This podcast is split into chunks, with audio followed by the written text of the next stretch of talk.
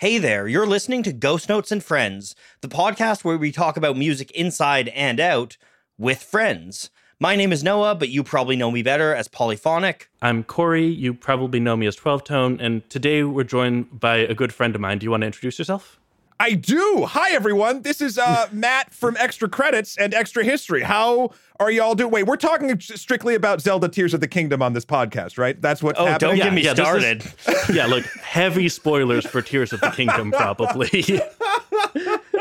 No, thank you so much for having me. I am uh, super excited to talk about a genre that I don't get to talk about much, namely because I don't know much about it. Uh, but I have thoughts. That's the important thing on Yeah. the internet is to have thoughts. I mean, that's the thing is that's 90% of what I do too is just have thoughts about music. And people think because I tell them my thoughts, I have good thoughts, but You do have good thoughts. I remember specifically, uh, Cory, we were trapped in Puerto Rico uh, at a rum distillery, and we were just sharing Yeah. a bunch of good thoughts because we couldn't get an Uber for four hours. yeah, that did happen.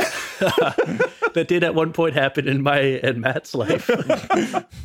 Yeah, so before we get into the uh, music talk, do you want to just sort of, to those who don't know what you do, Matt, do you want to just sort of pitch your channel and and also maybe just tell us a little bit about your your own you know limited relationship with music? Absolutely. Like I said, my name is Matt, pronouns he, him. I am the showrunner, narrator of Extra History and the Extra Credits YouTube channels.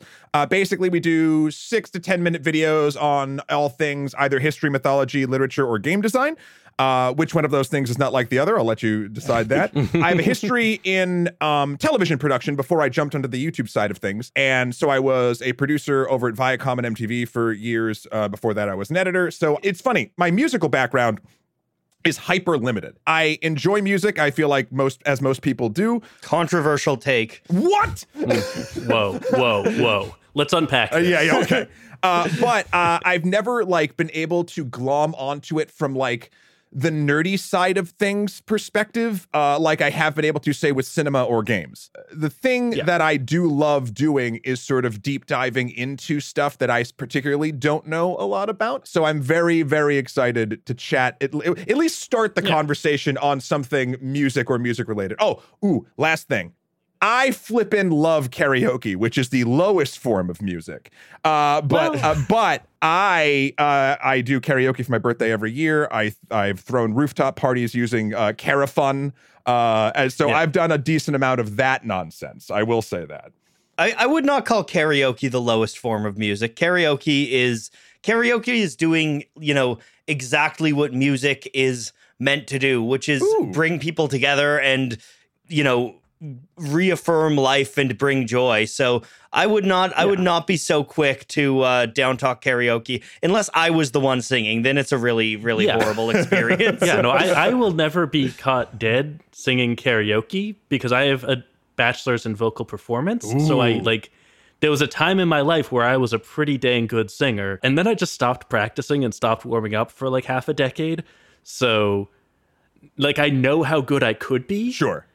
And I don't want to be not that good in front of people. But like, I, yeah, I like. I think karaoke is a great example of like the participatory nature of what makes music great. Is yeah, I'm relieved to hear you both say that. I often say that karaoke, look, you're already getting me to be really honest. I often say Yeah. that karaoke is the lowest form of music because I never want to downgrade the skill and the craft based on people that do like that actually create music. Yeah. Uh, but you are a thousand percent correct, and I feel uh, exactly the same way. Like the emotional resonance and the tie that karaoke can bring to the act of, and I and again performing music, whether that is on key or not, uh, is is something that is I've found incredibly magical, and I've made a ton of friends through that like weird New York circuit.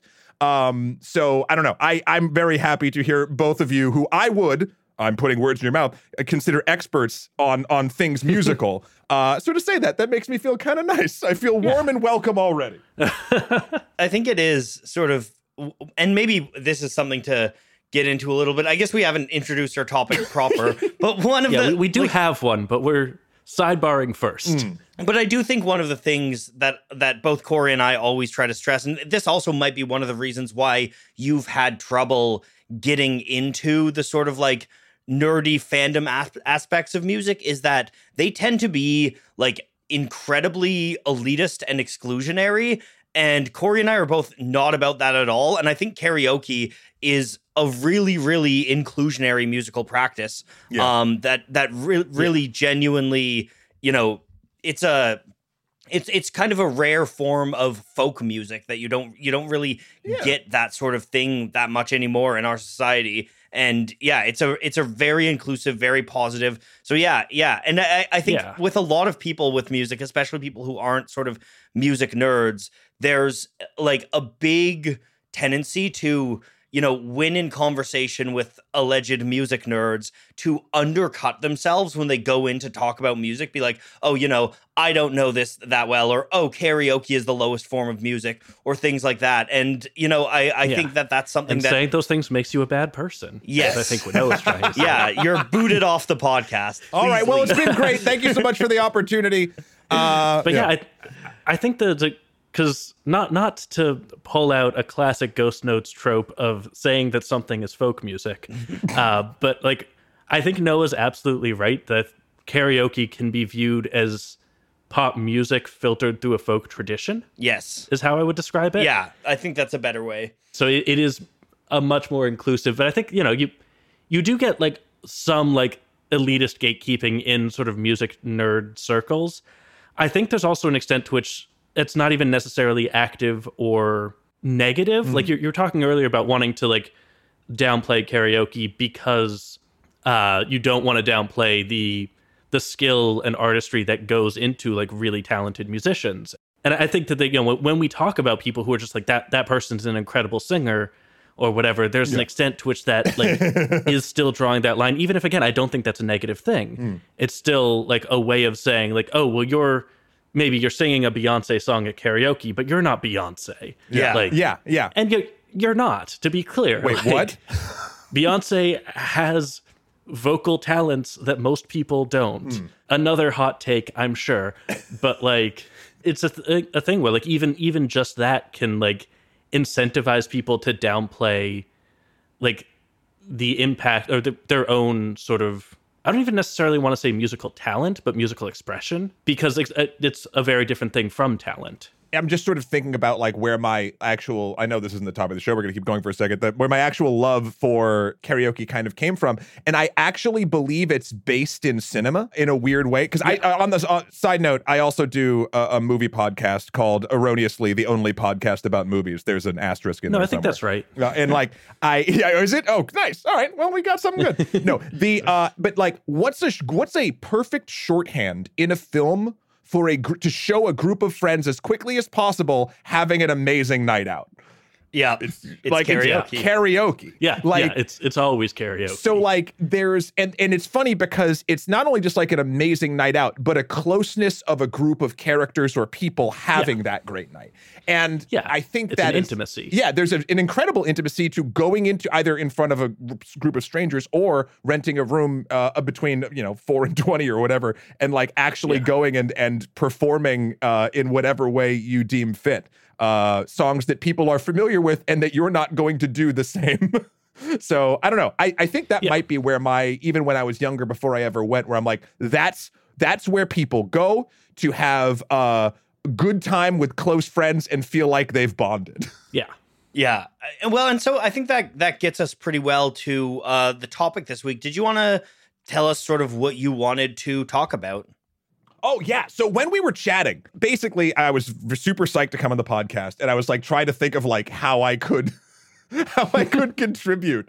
And I gave you all uh I, I sort of I thought of a couple different ideas. One, I was going to say like maybe we talk about needle drops because again, that's cinema and I could I could go into sort of something like that. Two was just letting me gush about Frank Turner for about an hour and a half. I'm not sure if you're familiar with his work. But then the one that we kind of landed on because I do feel for lack of a better term, inadequate when speaking about music is sort of the concept of falling off music. I have found that in my adult life, I am redacted years old, but trust me when I Yeah. say I was around for the original NES. I I feel like my music discovery sensors, algorithm, internal, whatever, have just fallen. Th- In fact, Frank Turner is probably the last artist that I got like into, and that was easily 10 years ago. Yeah. So I, I was curious, actually, y'all's thoughts on like, have you ever? I mean, I know it's part of your, it's like partly your jobs, but also like internally, like, have you ever felt this in your life, or or even better, like, if you Yeah. have, how have you like combated if you want to? So I'm I'm, I'm curious, uh, just because they're. I, I just I have two different interpretations of what you're saying, and I want to double check that I'm answering the correct one. Are you talking about falling off discovering new music, or just falling off listening to any music? Uh, more so the the prior, a little bit of the latter. Okay. Uh, I've noticed like Yeah. I, I have certain like I have playlists that I go back to that I've built. Um Yeah. based around things that I do. I actually am working on a playlist right now called Good Mood Against All Odds. And I, it's really hard to cultivate because ha- they all have to be songs that no matter how much of a terrible mood I am in, it can pull me around and get me like moving and like if it like good walking down the street music, right? yeah. Um, but other than that, like I feel like any like discovering new music used to be something that I really, really enjoyed. And and now it's like if the playlist runs out and the algorithm's like, well, this song's kind of like that one, like maybe I'll find something. But like Yeah. it- it's it no longer feels active like the other forms of media in which I engage with. So yeah so i Yeah. i have like and this is probably not your experience uh but as a trained vocalist and then a youtube music theorist i fell into a thing where listening to music became my job Mm. Yep. at a lot at a very deep level and i have to remind myself still that it's also enjoyable Yeah, and like yeah. i have to find ways to engage with it that don't turn on my like is this content what is my content about this going to look like how would i sing this those sort of spidey senses Mhm.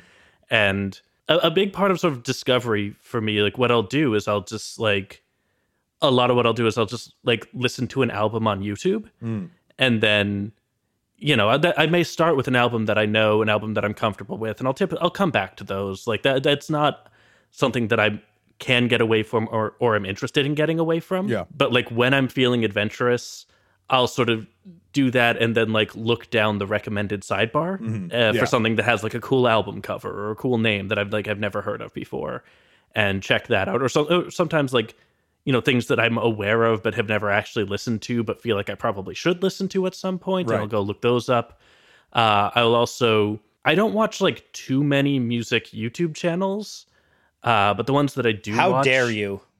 well, I, I watch polyphonic but like uh, there are no other music youtube channels that can compare to polyphonic uh, so Good save. Good, Good save. save. Yeah, I think that was solid.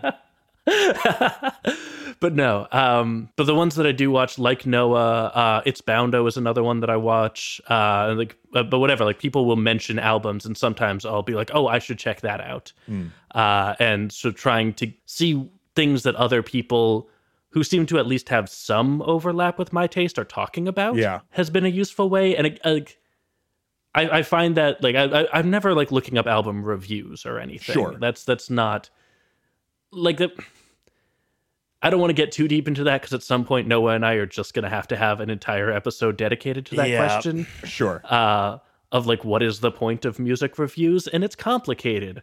And That's we both have question. opinions on it. I have a lot of opinions, and Noah, as someone who used to write those, probably has more. Ooh. Uh, Ooh. but like watching people like seeing what music people who just want to make videos about the music they love want to make videos about Mhm.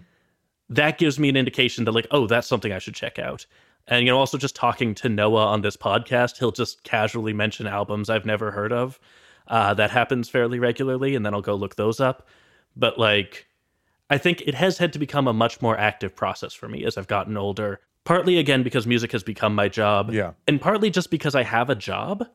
So mm-hmm, much more of my life has to revolve around things that aren't just doing what I want to do.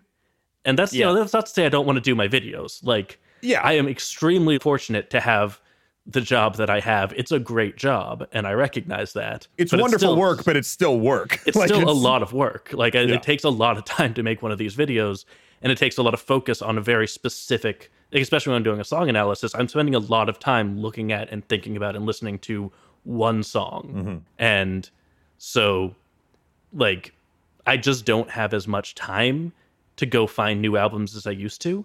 Like I said, there, there's things that I do to combat it, but it's also just it's a reality of being in my 30s as opposed to being in my teens.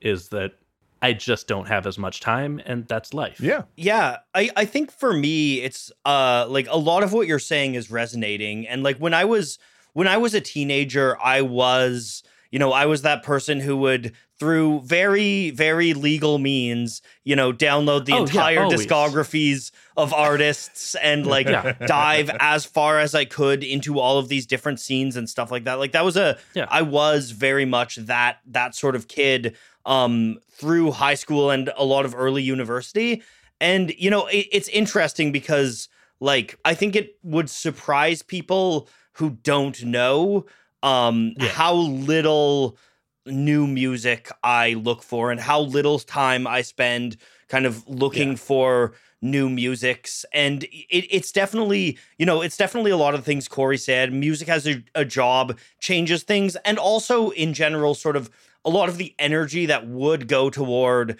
discovering new music goes toward discovering stuff about whatever artist I'm doing a video on, you know, Yeah. or like Yeah. you know, you know, whenever I'm doing a video on an artist, I'll tend to get, you know, pretty deep into their stuff and listen to their stuff on repeat or, or um, you know, for days at a time or stuff like that, but in general, like I I feel like as I've gotten older, I have found it a lot more difficult to get a lot out of a given album or artist or something like that in a small period of time. Like, I find I'm much more thoughtful about music and will like when when I, I'll, I'll definitely listen to new stuff, but often it's even like one song that I will just like kind of Yeah. fixate on for weeks on end and kind of get to know every inch of this one song. And you know, I'll listen to other things from whatever artist did that song sometimes and I'll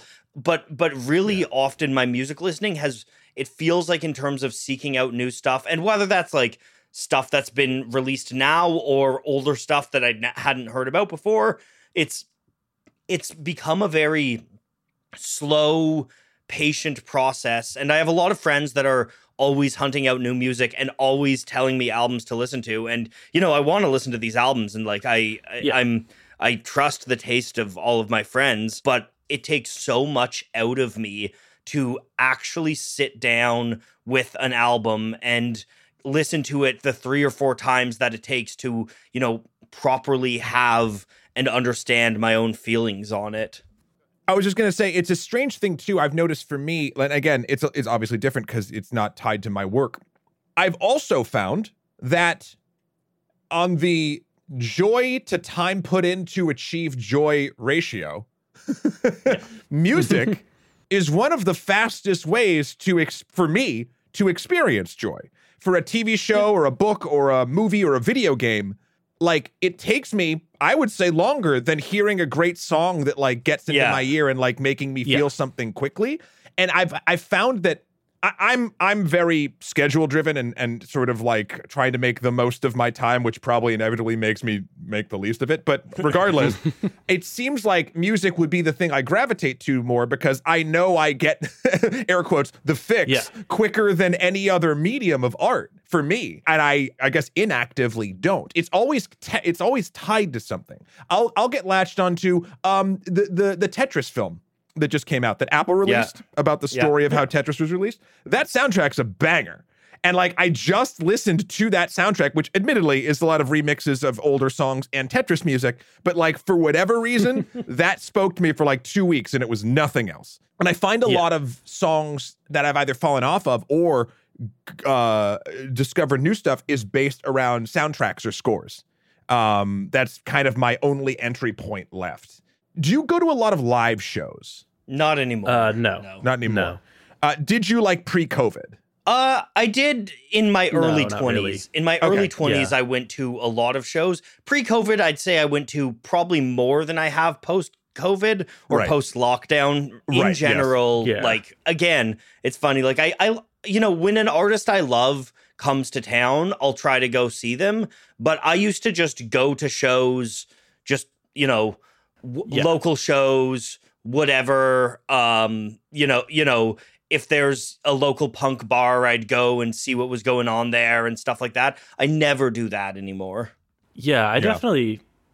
This is a thing I've talked about, I think, on the podcast before, but have found that for me at least, spending four and a half years in a performance degree at music school sort of got me over being able to enjoy live music for its own sake. Yeah. I, I can enjoy live music, but like you know, if I go to a restaurant and they like, oh, they have a band playing there, it's like I would always rather they didn't. Yeah. And like I don't go to shows just to go to shows. I mean, I never really did that unless it was like my friends' shows. I, I did that in college where mm-hmm. like someone was playing. It was like, you should come because the LA music scene is a nightmare and they have to sell tickets in order to do the show. Yeah. It's like a pay to play is a bad way to run a music scene, but it's also there's so many musicians here that uh, Los Angeles. yeah. I've never really in my life also really enjoyed going to live shows. I've I've had a great Yeah. time at live shows, but I feel like it's always what happens around the show rather than like experiencing the music. I've found that in order for me to like get the emotional resonance of whatever kind that I want from music, it has to be kind of like just listened to by me, not surrounded by a bunch of other people. Um Yeah. and and so I was just curious if I, basically my journey with this is this like why have I fallen off of music and I'm sort of like fine with it even though I know like a part of me is like no Yeah. you should be more active and I'm wondering if I was kind of trying to find like touch points of like oh is it maybe from people who just don't enjoy live shows as much you know like I'm trying to find the through line Yeah. I, I think that one of the one of the reasons, one of the things that has changed is it has become easier and easier to choose what music you listen to.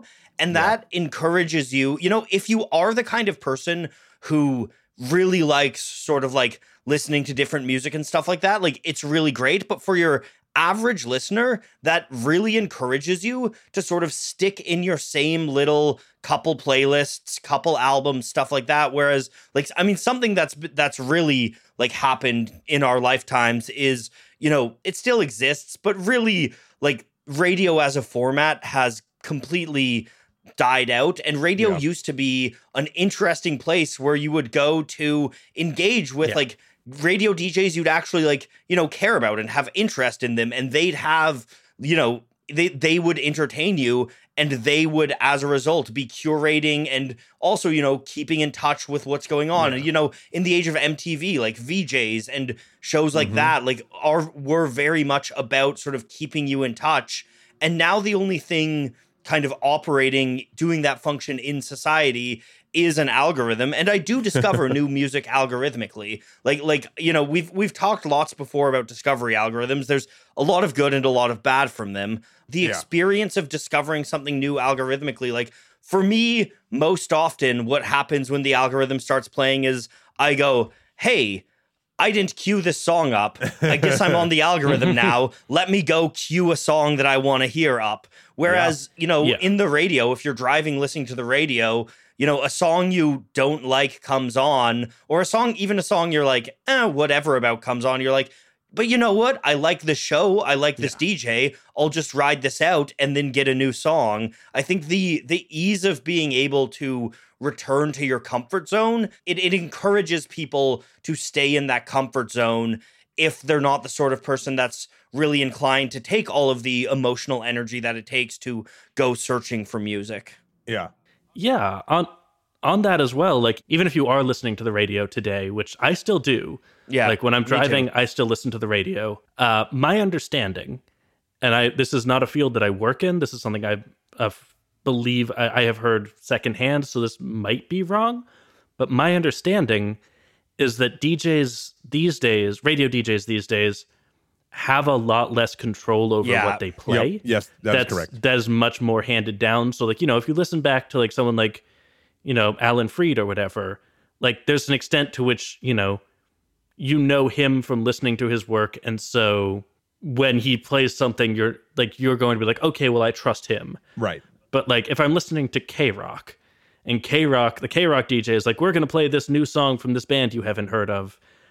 I don't have any real like person that I can attach any trust to on that. One of you just well actually you both kind of got to this point. The the idea of the DJ or even the MTV VJ versus the algorithm, right? Like the algorithm yeah. might hit your tastes way better because it's the combined knowledge of the entirety of people using whatever program you are doing based on your inputs yeah. and therefore you get maybe a more air quotes correct version but the there was something, dare I say, parasocial about having yeah. a DJ or a VJ, it felt like, even if it wasn't true, a friend recommending you something. Uh, yeah, and it felt organic. It felt organic. And it's funny, we, yeah. we're talking about radio. So I ran in college, uh, uh, again, uh, 2,964 years ago. I was at the radio station. I did a show. One of them actually was really with, the, with this guy, Mark. We just did something called Matt and Mark Destroy Everything. And uh, I was more like alt and rock, and he was just hardcore punk. And all we'd do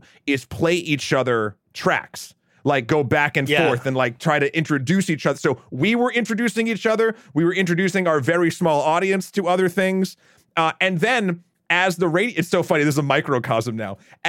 back when I was a freshman and sophomore, there was zero control over the radio. Like they, it was like dying. No one cared. Yeah. So we could do anything. And we did. Uh, and then eventually, as I was leaving, people started to take notice because it was weird. It, it, not just my show, but like all the shows, because people were doing new, cool stuff was getting very popular. And then two or three years later, I had some friends that graduated and started working at the college, and it got real like squeaky clean, and they dumped a bunch of money into the radio station, but then it was really like sort of like controlled. Yeah. And now when I and again, this is a I, this is no no shade whatsoever to my old radio station, WXPL ninety one point three, Fitchburg State College Radio.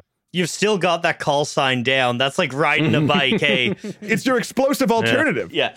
yeah. but like every time I've ridden by, and again, I'm maybe it's not the right times, or I'm not listening to the late night weird stuff like I used to do.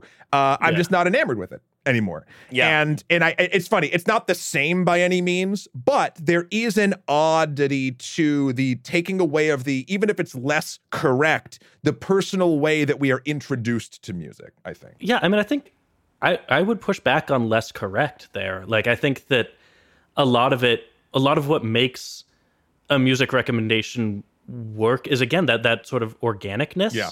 Where like I was doing air quotes, it, by the yeah. way. You just can't see it because yeah. it's an audio medium. Yeah. no, yeah, but but like I I think, you know, when when Noah recommends me an album, like I can place that recommendation in the context of who Noah is mm-hmm. and what I mm-hmm. know about him and like what I know about his tastes and how they overlap with mine. And it feels like someone has picked out something and said, this is good. Even if it's not like this is good for you. Like the thing about the algorithm is that when it recommends me an album, it doesn't think that album is good. Yeah. It just thinks that I might like it. Yep. That's a great way to put and it. And that's a very subtle distinction, but I think it's a really important one is that you know, again, and this is not to get into the question, like the way I framed that might imply like some objective quality metric. Regular listeners will know that that's not what I'm doing. Sure.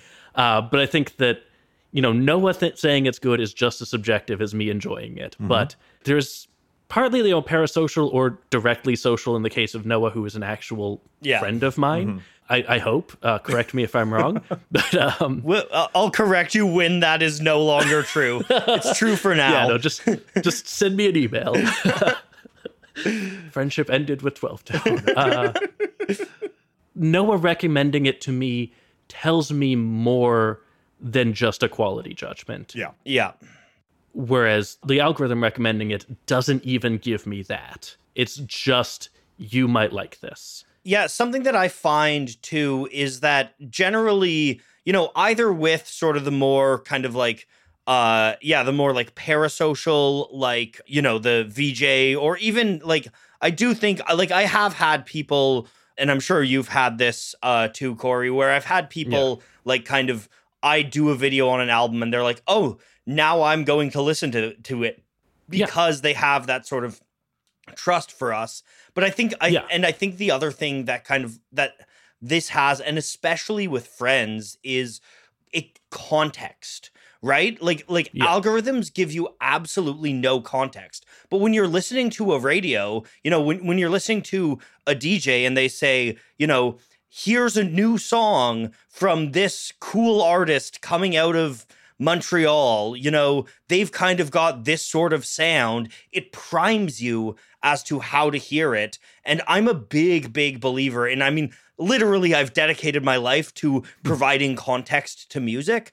I, I I'm a big believer that context helps you appreciate. It can deepen appreciation, but it can also just straight up like like make you appreciate it in the first place. And when you're Yeah. not getting that from an algorithm, it's just this sound with nowhere to place it. But then yeah, when you watch a video or even, you know, when you're you're talking to a buddy and you're, you know, you're you're a fan of one band and your buddy's like, "Oh, well, you know, if you like Zeppelin, you should check out Free. They're this underrated 70s band that was doing a lot of similar stuff at the same time."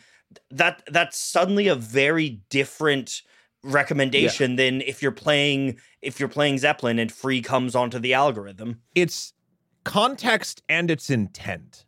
Yes. Like like intent is really important to me too because the the algorithm is doing the thing it means to do. It's going to tell you something that it believes, however it figured it out, Yeah. that you're going to like, and that's nice. Int- but it's not thinking about your emotional headspace or where you've been outside of what you've listened to. Whereas a person, where, whereas either the close version of that, I like friends being like, "Oh, I just heard this. I thought you might like it." That has a whole bunch of intent along with its context. Or the flip side, sort of even in the parasocial relationship, be it VJs, DJs, uh, YouTubers, whatever. There's still you understand why the person is telling you the thing. Yes. And that's like Yeah. really kind of important and special when you're integrating something into your leisure time in a way. Yeah, I think like just to just to really drive a point home there, like you're talking about how the algorithm doesn't think about how you're feeling, it doesn't think about like your emotional state or whatever. The algorithm doesn't think. Yeah. yeah. I think there is a lot of value in engaging with music in a contextless way. Like I think you can get a lot out of that. Like Mm-hmm. I think I've had this happen where like an album will come up on YouTube and be like, "That is a cool name. I know nothing about it. I'm just gonna click this and see what happens." Mm-hmm. Like that's how I found the album "Sacrament of Sin" by Powerwolf. Which, if anyone likes power metal, Ooh. uh, check it out. It's very good. All right. huge fan. Great band name too. I know. An incredible band I name. feel like I've heard Powerwolf before. I just, oh man, their art. Holy. Yeah, Wow. yeah. Okay. Yeah, no, it, it sounds like that art looks. Okay. Um, Cool. Cool. Cool. Cool. Cool. Cool. but yeah, that was just one that like that's a, like an album that was released like I think in like 2022, and it just happened to show up on my recommended, and I was like, sure, I'll check this out. You know, and I had no idea what to expect beyond what I would expect from that name, and like I've had some really interesting musical experiences going into things without context. Yeah, I think something to like kind of to bring back to why we're talking about this in the first place. It's that that context, and you know, if you're not super, you know, if you don't have a ton of energy, if you're, you know, Yeah. busy, stuff like that, that context can sometimes be the little push that you need Yeah. to get that you know you know to explore new music like i think i think that's the big thing is yeah like cory was saying Yeah. like there's a lot of value to finding things without context um but i do think often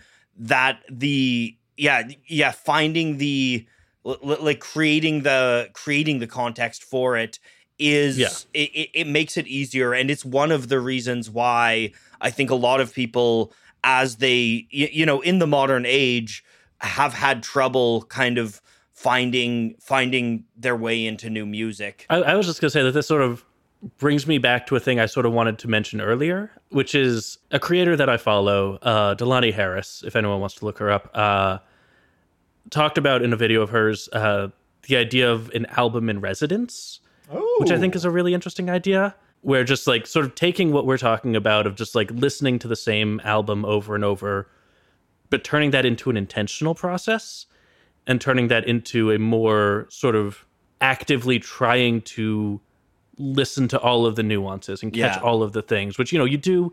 And this is the thing that I sort of felt myself doing subconsciously and passively anyway. Like I went through a period where I would just like anytime I wanted to listen to music, there was like a 50-50 chance that I was going to listen to Indestructible by Disturbed. Like nice. not not every time, but like pretty consistently if I was like I should put on an album, I would just like go to YouTube, type in Indestructible Disturbed full album uh and listen to that because like that was just was really resonating with me at the time and so it became and you know as you do that more and more you get a deeper and deeper appreciation of all a lot of the nuances you catch especially with a band like disturbed or metal in general a lot of the lyrics you're not going to catch the first time through. Yeah. that's just the reality of metal.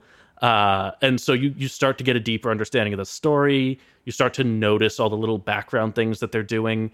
And so in that sense i think it's not even necessarily a bad thing to fall off of new music discovery because you can discover just as much in music that Yes. you already know and love. Yeah. that brings me to uh, something to something interesting too that I've I I found that as well specifically with the idea of an album in, in residence. I really like that. Um, Yeah. So, but I've found that uh, I, like every person who is an ancient lich of a human being, uh, has gotten into actual vinyl. I buy, Yeah. Oh, yeah. I buy vinyl. I have a record player, and because there's an act of like, rather than turning on my phone and you know just typing in something or hitting a playlist that I like, the act of physically like, I have to do this thing to listen to the music. Like you, you do whatever. I have on my, I have records on my wall, and whatever one I am listening to the most, it stays in my record player and uh, Yeah. it's on the wall in the front. So it's almost like a now playing kind of thing. I've done that. Yeah, no, Like yeah. most recently, I was doing it with the Fifth Element soundtrack, but like the, a band, like as far as a band is concerned, I think the last one I did was Gunship. Are either of you familiar with Gunship? Nope. They're like Uh, a no. synth wave. I don't even know if that to call Cool. it that. I don't know, but they're like really, really. It's almost, it's it's like almost like dystopian cyberpunk music, but like with a real good beat. Their concept art and their videos Sick. are really smart. But like, yeah, yeah. I, I, I, and then what I do in that situation is I've listened to that album a thousand times, but because I physically had to do something to make the music happen more than hit a button or type a thing, I Yeah. pay attention. Uh, Yeah. It has again. It weirdly. Oh God, am I circling this all back? It comes back to intent, just my own intent in what I am doing with the music that I'm listening to. Yeah, I find I find vinyl to be a very mindful experience. I- Yeah. I, mean, I think that's another thing too. Again, with the like making things sort of easier to listen to. Uh, another thing is, or, or you know, back in the day, like vinyl record shops are another place where you get that Mm. context of people showing new music. And, you know, often, you know, if you've got a good record store and you buy a record, you know, as you're checking out, the person might be like, oh, if you like this, you should check this out, right? And Yep. that's another place Yeah. where you get that. And th- that whole process. And also, I mean, the other thing that's great in record stores is uh, like, I'm a big believer in both in creating music, but also in sort of listening to and consuming art. Limitations can mm. really, really help you thrive. And the limitation of the record store is sometimes going to the record store, looking for an album you love, and being like, damn, they don't have this album that I love, but they've got another album from that artist. I've never listened to this album, but I like the artist. I'll, I might as well check out this album. And when you, Cory and I have talked about this before with Yeah. sort of physical media, when you buy something, there's more you you owe it more to yourself to listen to it than when you just see it on streaming if you just see something Yeah. on streaming and listen to five seconds and it doesn't grab you immediately you're like whatever but when you buy a record you unwrap it you put it on you, you'll take time with it and you'll sit with it and even if you don't like it the first listen it'll be in your collection and you'll kind of see it there and be like oh mate you know maybe i'll give that another shot someday and then and then that will help sort of deepen that that uh that growth of taste and experience Yeah. Yeah. And I think you hit on another really important thing there in terms of music discovery. And this is the thing I've been trying to do recently as well is specifically I'll, I'll, I'll use a specific example because I have one. I am very attached to the Good Apollo duology. Duology is not the right word, but the duo, the two two albums by Coheed and Cambria, uh, Good Apollo volumes one and two. Yeah. And I'd heard that those were like around they had come out around when I was in high school. Uh, don't look up when those came out, or you'll find out how old I am. But um, those were that's I've, I've said how old I am on this podcast before. It's fine. Well, Matt's apparently in the thousands, so you're doing yeah, all which right. is driving me crazy because I don't think he's that much older than. I am ancient and I am the land. You cannot handle the amount of time I've been on this earth. I feel like you're maybe a couple years older than me. I am most, but, like- eternal. but anyway, um, and like I'd, I'd heard some of the stuff from their earlier albums, but like those were the two that I really latched onto, especially Volume Two, No World for Tomorrow. I listened to that one so much, uh, and then I sort of fell off of them. I didn't really keep up with them, and that's been a thing I decided to do recently. Was just listen to the entire discography of Coheed and Cambria, and like I'm not discovering a new artist. I know Coheed and Cambria, but I'm still it's sort of I guess a more vertical discovery Yeah. as Yeah. opposed to the horizontal discovery of finding new artists you like. You're taking one and just drilling down.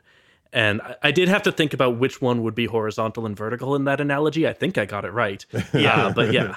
I think that's something I really, really love about jazz as a music is because there's so many live albums, because so many even studio albums were just sort of recorded live in studio. So many of the- of these artists have such a depth and uh, breadth of catalog that you can really, Yeah. really just sink your teeth in and get really into the nitty gritty and learn, you know, this is what this artist was doing you know, in the mid 60s, and that's drastically different than what he was doing in the early 60s or late 60s. And th- there's a lot of that. It comes with its own baked in context too. Because Yes. like you find a new Coltrane album you've never heard of.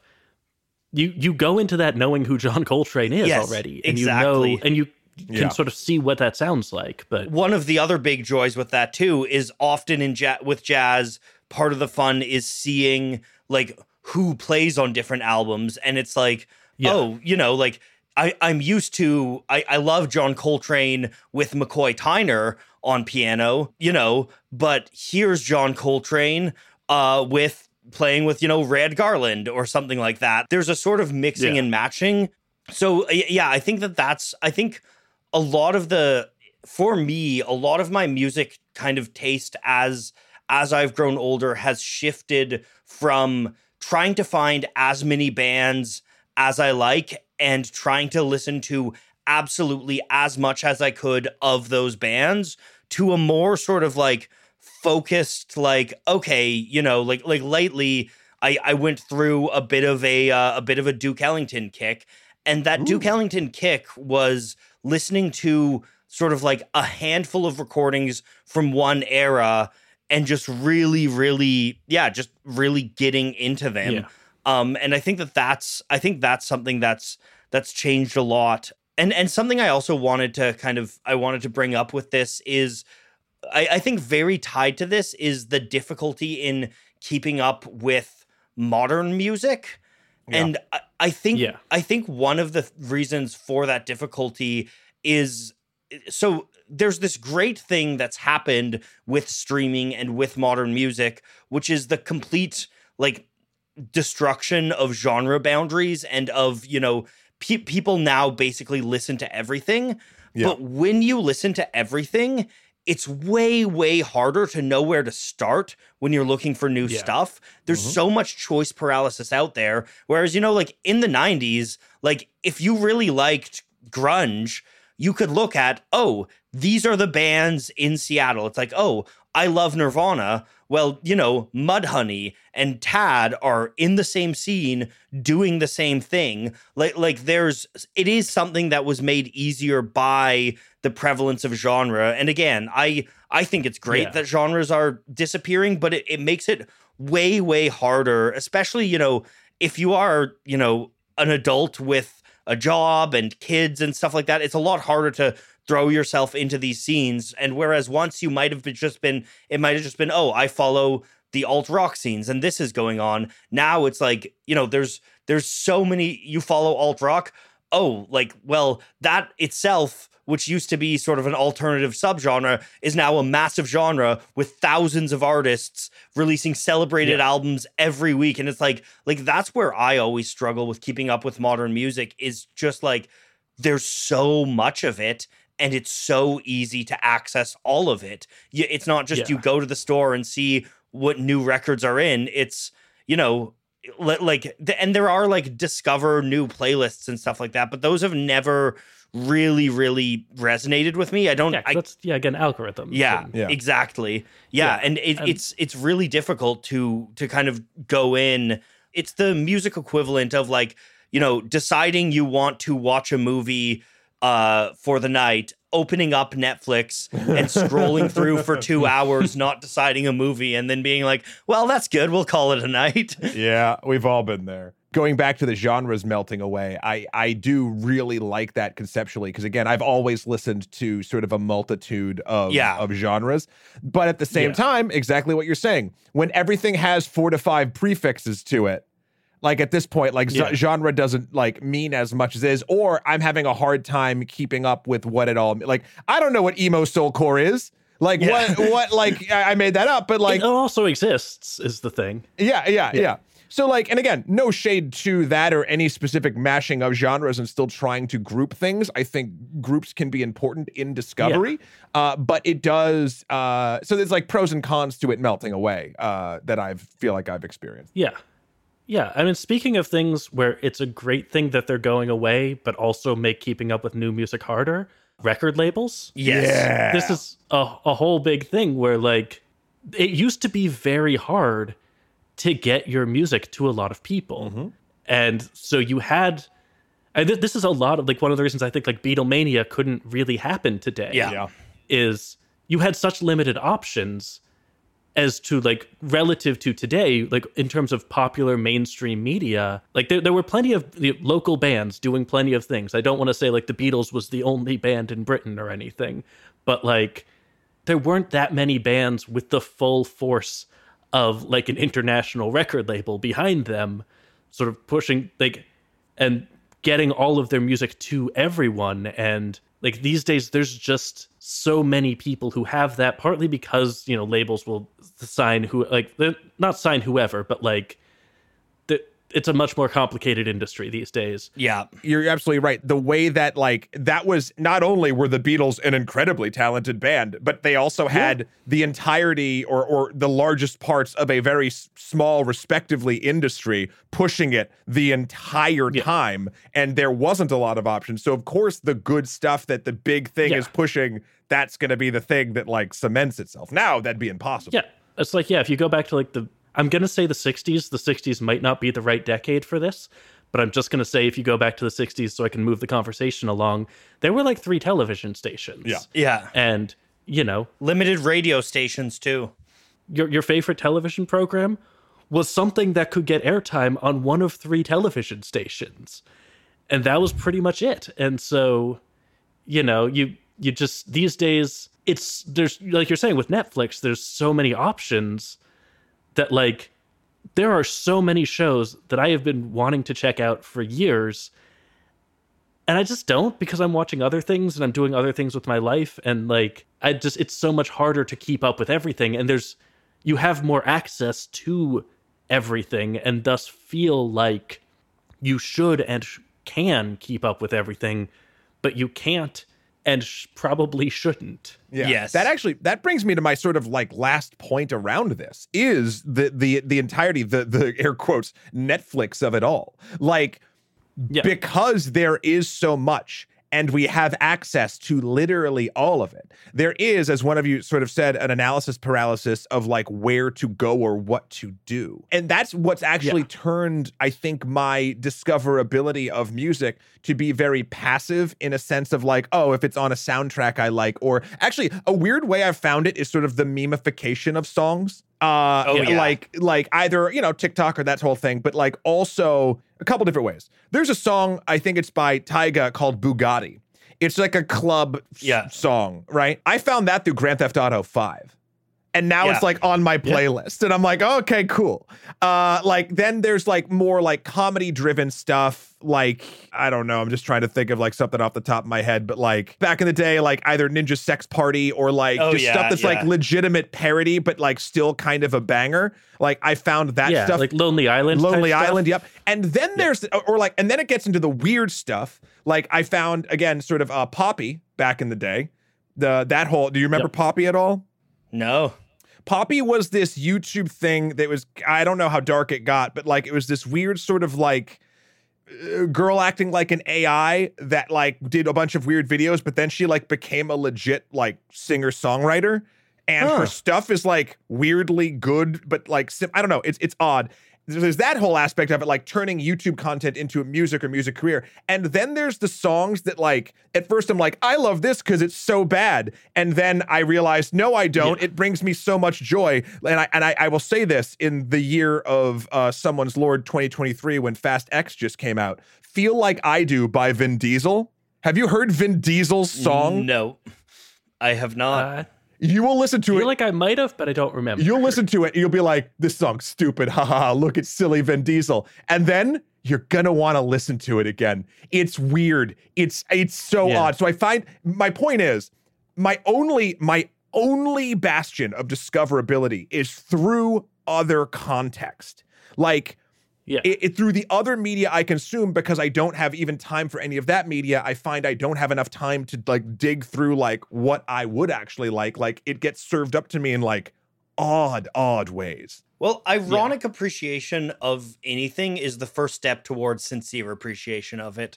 Like Ooh, I, I, like that. I like And it- that. It's also often a mask for having sincerely Yes. appreciated it the whole time. Yeah, yeah. Like I look back to like, you know, my my high school where we were all sort of like ironically into Disturbia by Rihanna. That song was always a banger. Yeah. Like there was that we just, you know, we're we're rock kids and didn't want to say we like this Yeah. pop. So, yeah. yeah. Yeah, no.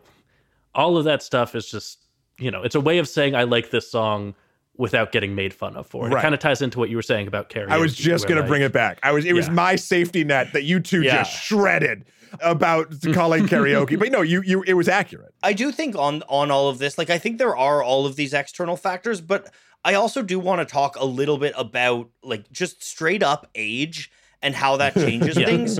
Because first of all, I mean, when you're a teenager, you have more. You're de- still developing brain matter. You have more neuroplasticity, and it does take like like a lot of mental effort to engage with music that you're not familiar with. Hmm. But then also at the same time, I think for me, a big thing is when you're a teenager, you just you just haven't heard so much of this stuff and it sounds Yeah. so novel and exciting. And you know, as you get older, you just hear more stuff and that doesn't mean this stuff isn't good. It's just often it's like, okay, yeah, rather than, you know, listening to Led Zeppelin and being like, oh my God, what the hell is this? You listen to another blues rock band and you're like, oh yeah, no, this is sort of a Zeppelin y blues rock thing, but you Yeah. know, maybe they've got a bit of an Iron Maiden kick to them or something, right? Like, like Yeah. when you're young, you have nothing to Yeah. sort of frame and compare these things to. So everything sounds so exciting and incredible and cool. And you know, every now and then, you know, I'll find something that like like for me, one of the one of the last artists, uh, you know, like or really like genres that really sort of like blew my mind wide open as an adult a couple years ago was getting into Afrobeat and Fela Kuti, and that was something Yeah. where it's like, oh my god, I didn't know music could do this. But Yeah. that feeling of oh my god, I didn't know music could do this. In high school, I got that feeling every week. Oh yeah, yeah, and there's, there's like that's experience, but it's also biological. Like I don't want to get too deep into the science here because I'm not an expert. But the sideways video on Coco has a good explanation for how like the dopamine stuff works in regards to this. Mm. But like there are just like actual biological and neurological processes going on that make you form specific attachments to music in your early teens that last for your entire life Yeah. and that's just a thing that happens regardless of social or cultural context. I think that happens too throughout art, like all art. Like the thing I kept going back to when you were talking about getting Yeah. that feeling of new when you're young because it is new to you is there's Yeah. tons of cinema like that. Uh, You, you show nine times out of ten, you show 2001: A Space Odyssey to su- to a, a younger person who's had a lot of experience with current day media, and they find or film, sci-fi in particular, and they find it boring as hell because Yeah. they're so used to Yeah. what that movie is doing, even though that movie was the first to do it. Not to them, it's not. So like Same with the Beatles. yeah, same. Yeah. Yep, exactly. Yeah, so the- people are just, yeah, the Beatles are just like they're playing generic pop in the first half of their career, and it's like that was not what generic pop sounded yeah, like. yeah, Yeah. So there, Yeah. there is that too. I think that does actually hurt as our bones become more and more dust-like. Yeah, very dusty bones at this point. With super dusty bones, the dustiest. That's our band name, by the way. Is Dusty Bones. Dusty Bones. That's Um, a great band name. yeah.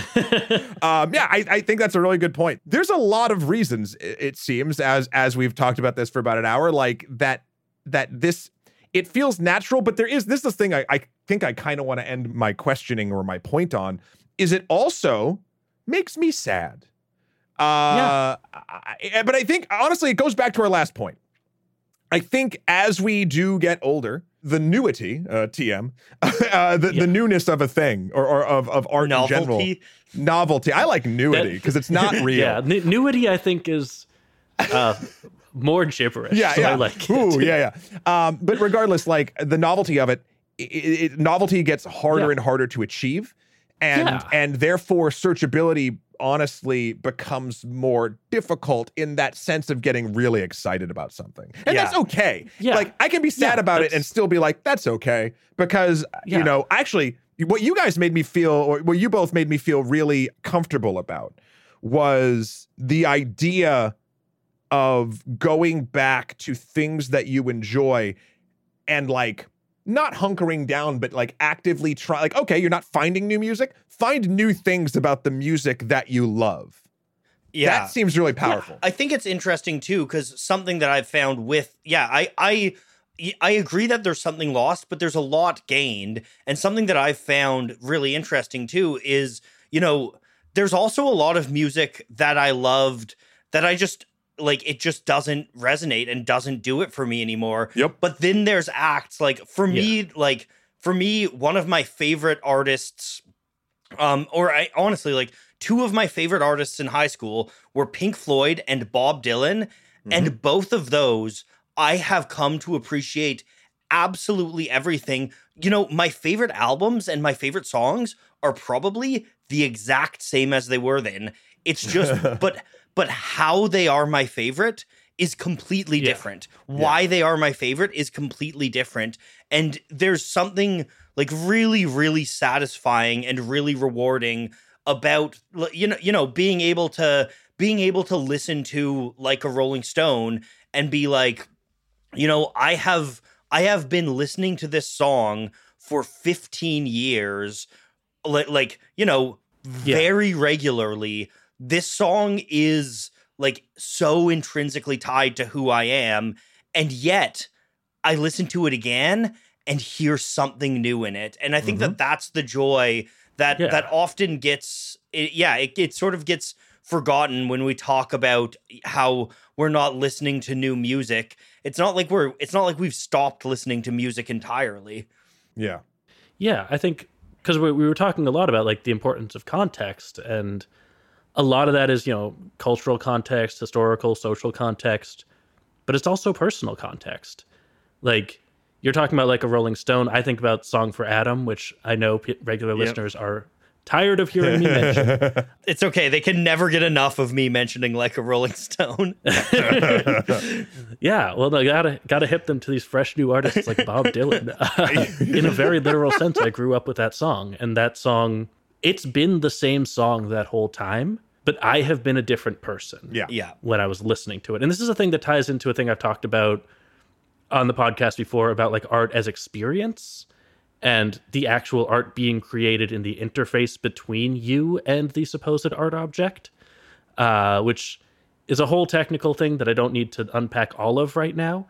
But like, I think looking back, like, a lot of it is that, like I say, it's been the same song the whole time, but it hasn't. Yeah, it- the con the context changes. Yeah.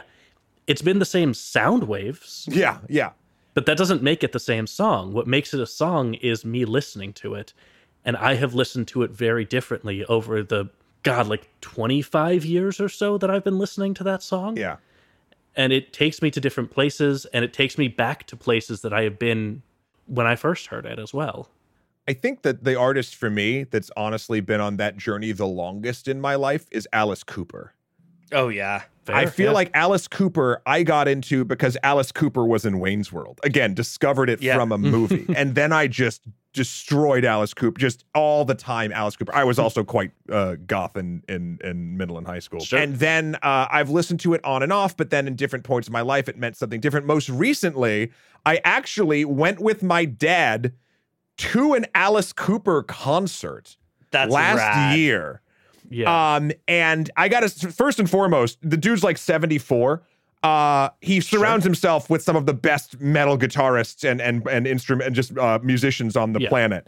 Uh, but his show and his energy, s- s- solid from what I've seen before and watched and whatever. His wife still Yeah. comes out and decapitates him. Like the man puts on a show. That's great. Um, Yeah. But like now in that context, not only uh has it sort of that going to that show with my dad reinvigorated sort of what I think of Alice Cooper, but when I listen to it, having that context of being with my father and like being in that space and now looking at it again changes the way I listen to it. Yeah. And so while it's never left my rotation, uh, it now is almost like a completely different listening experience. So Yeah. Yeah. Yeah. I mean, something that I did, you've mentioned it a couple times, but something that I really want to be clear on and kind of, again, put you on blast for is there is nothing wrong with finding songs from movies because it's something that I feel like a lot of people have insecurities about finding songs from movies or games or something like that.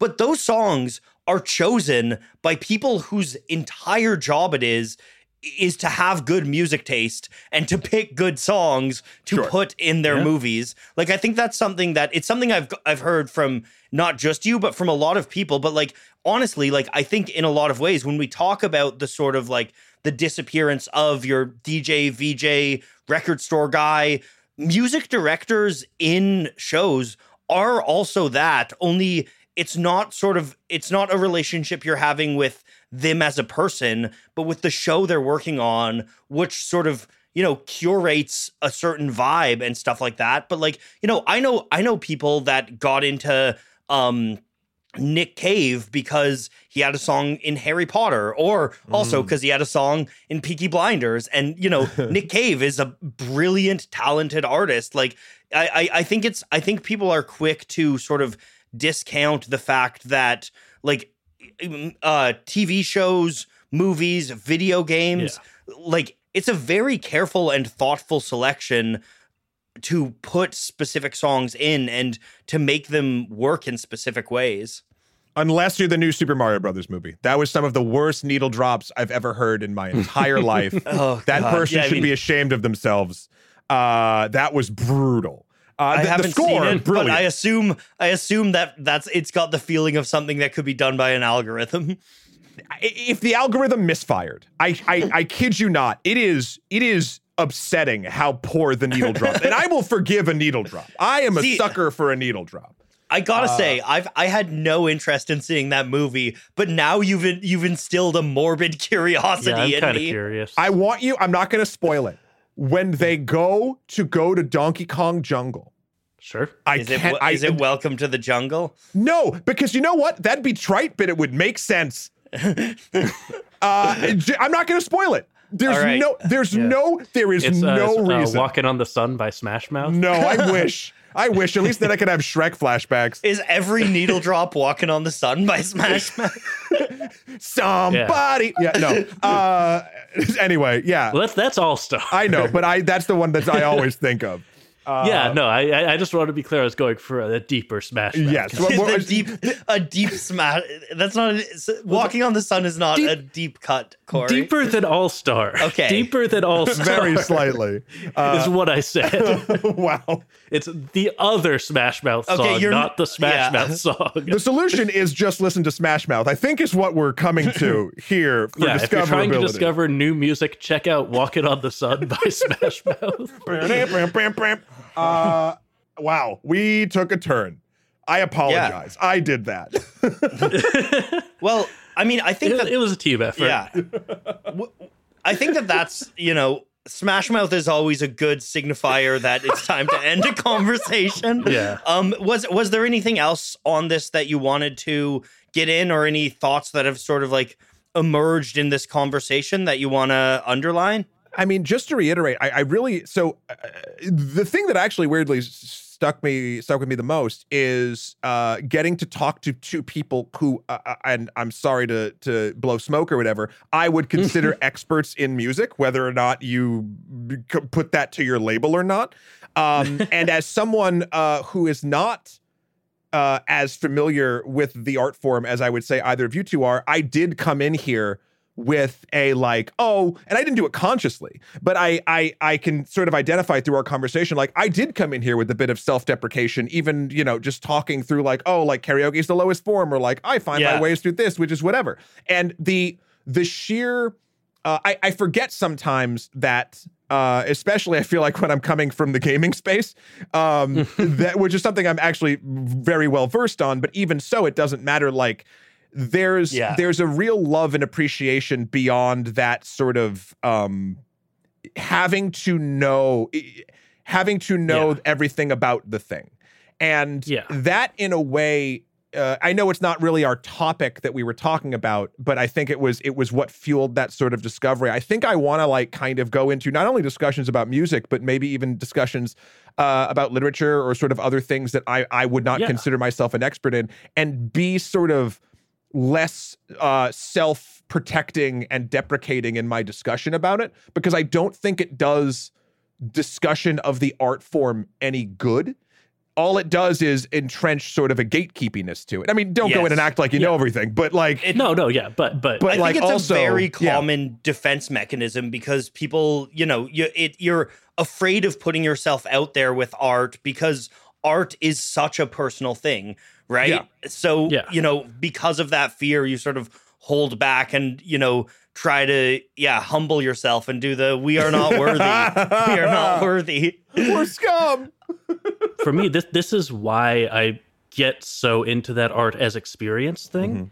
Is that I think that framework is the best one I have found for making the case that whatever your feelings, like you may not be able to describe where those feelings came from in the same way that I can or the same way that Noah can, but that doesn't make them wrong Right. right? Like you listen to a song and it makes you feel sad or it makes you feel happy or it makes you feel something much more complex. Like it makes you remember a specific moment in high school or whatever. And the fact that like you can't necessarily say, "Oh, that was a tritone substitution of a secondary dominant that made that happen." and I can and be wrong most of the time, but I can say those can words. say I know those words in that order. Uh like doesn't make that association less valid or less valuable or less insightful. It doesn't make it it's not that I have a deeper insight because I know the words. It's that I have learned the words through practicing having insights, Right. But you can still your insights are still your experience and that's what art is. And that's I think a thing that gets uh, sorry, this is a thing that I have very strong Yeah. feelings No. about It's, Yeah. It's, uh, it's is like you you the sort of scientification of art discourse Mm. and this this way of being like there are cor- not necessarily like explicitly like there are correct facts but like you know if i'm going to start talking about chemistry and i'm just going to start making up random element numbers and just be like no titanium's element 5 now. Um that's wrong. And anyone who knows chemistry will tell me that i'm wrong and they'll be right because they are more of an expert than i am. But that's just not how art works. Yeah. you can't you can't tell someone how Yeah. how they are being emotional. I mean, you can you can have theories on wh- how someone is being emotionally affected by something, but at the end of the day, their Yeah. emotional affectedness is kind of a personal experience. yeah and this ties into sort of to tie it into gaming which is an area that i am definitely at least as much of an expert on as anyone else in this call but uh no um but like you you build your I've game. played a game You have all your ideas about. I've played a game, uh, but like you, you build your game, you have all of these ideas about how the level's going to flow, what how the mechanics are going to interact, what's going to happen, and then you play test because what actually matters is the person playing its experience, not your idea of what it should be. Yeah. And so ultimately, the arbiter of whether or not it's a good game are the people playing it, not the genuine, unambiguous, significantly more game design expert people who are making the game. Yeah, I mean, good game design is iteration based on what your goals are. And it's funny that uh, uh, going back to the beginning of this podcast, that's why Tears of the Kingdom is so successful. Tears of the Kingdom was Yeah. technically done almost a year ago. And Yeah. they wanted to refine the the physics engine so that literally anyone could do all of the fun nonsense things that everyone is doing with the fuse ability in that game. Yeah. Like they they decided that is important to the core of what we want people to experience and we are going to fine tune that and delay it forever to make it a better game that now will resonate with more people. So, yeah, Yeah. I just think that it's a neat it's a neat sort of uh analogy there. Yeah. Yeah, no, definitely coming full circle to the Tears of the Kingdom reference uh, that we threw out as a joke at the beginning. My, so, my favorite part about Tears of the Kingdom is the Smash Mouth needle drop. Uh, Yeah, I'm not I don't want to spoil where that is. Um yeah. It's when Link starts walking on the sun. Oh, you ruined it. oh man. Oh No, but it's not the Smash Mouth song you're thinking. Yeah, yeah. What's a deep cut Smash Mouth song? What's the I- deepest cut we know? The deepest I know is their cover of "I'm a Believer" by the Monkees, because that's also in Shrek. Oh, It is also they- in Shrek. Uh, oh, they also Yeah, do a okay, cover of "Can't Get Enough of You, Baby." By the way, Mr. Smash Mouth, if you're listening to this, we respect your music and please come on our podcast. Yeah, no, c- come on our podcast to talk about Smash Mouth. I would genuinely. That love would be I that would love be listening to that. Actually amazing, like genuinely. On the There's- off chance, anytime we mention a musician, I need to throw it out there on the off chance they're listening. Yeah, because we're not we're not like this is the weird thing. Everyone everyone gives Smash Mouth trash. Like like I believe the Yeah. lead singer is uh Steve Har uh, Steve Harwell, I yeah. believe. Uh, I thought it like, was Mr. Smash Mouth. Mr. Smash Mouth. No, but like the what Smash Mouth has become is probably never what they thought they would. But talk about proliferation of your art. Like oh, talk yeah, about yeah. putting it and, and, and there's value to that in and of itself. It's just it it also kind of becomes a meme at a certain point and whatever. And like what Cory was saying earlier about ironic appreciation is a mask for real appreciation. Yep. All Star's a great song. There we go. Yeah. That's Official 12tone If there's stance. one thing to take away from this episode, I agree. Yeah. Yep. Yep. Yeah, if you're if you're struggling with new music discovery, consider looking up All Star by Smash Mouth. Oh, I'll bring it back to karaoke. Uh, I believe it is if you put on Imagine in karaoke Yeah. and you just sing All Star slower, it completely matches up. And you will blow away a karaoke room because you put that on in a karaoke room and then everybody just sort of like, uh, like I was like, oh god, the eyes roll and like whatever, and then Yeah. you start doing that, and by the end, everyone in the damn room is just singing along. I think I want to give credit to I think Patrick Willems or one of his friends actually turned me on to that trick. Uh, it is magical. That sounds like the sort of thing Pat. If you want to do. take a karaoke room on a roller coaster ride of emotions, put on Imagine and then start singing All Star. that sounds incredible. The bad news is you have to know all the words to All Star other than the oh, chorus. already, already know Yeah, that. but- that's Yeah. but don't you? Yeah, I feel like we do. I am of the age that that is p- permanently seared into my brain. Yeah. Somebody once asked, "Could I spare some Change change, for for, gas. gas. I need to get myself away from this place." And I, said, yes. "Yep, what a concept! I could use a little fuel myself." We could And we could all use a little Use a change. little change. Not an answer to the question he was asked, but anyway. but a real sort of esoteric roundabout way of getting back to a chorus. yeah. All right. Speaking of esoteric roundabout ways, where can people find you? You can find me uh, with all that glitters being gold uh, over on the YouTube channel Extra History and the YouTube channel Extra Credits for our works over there.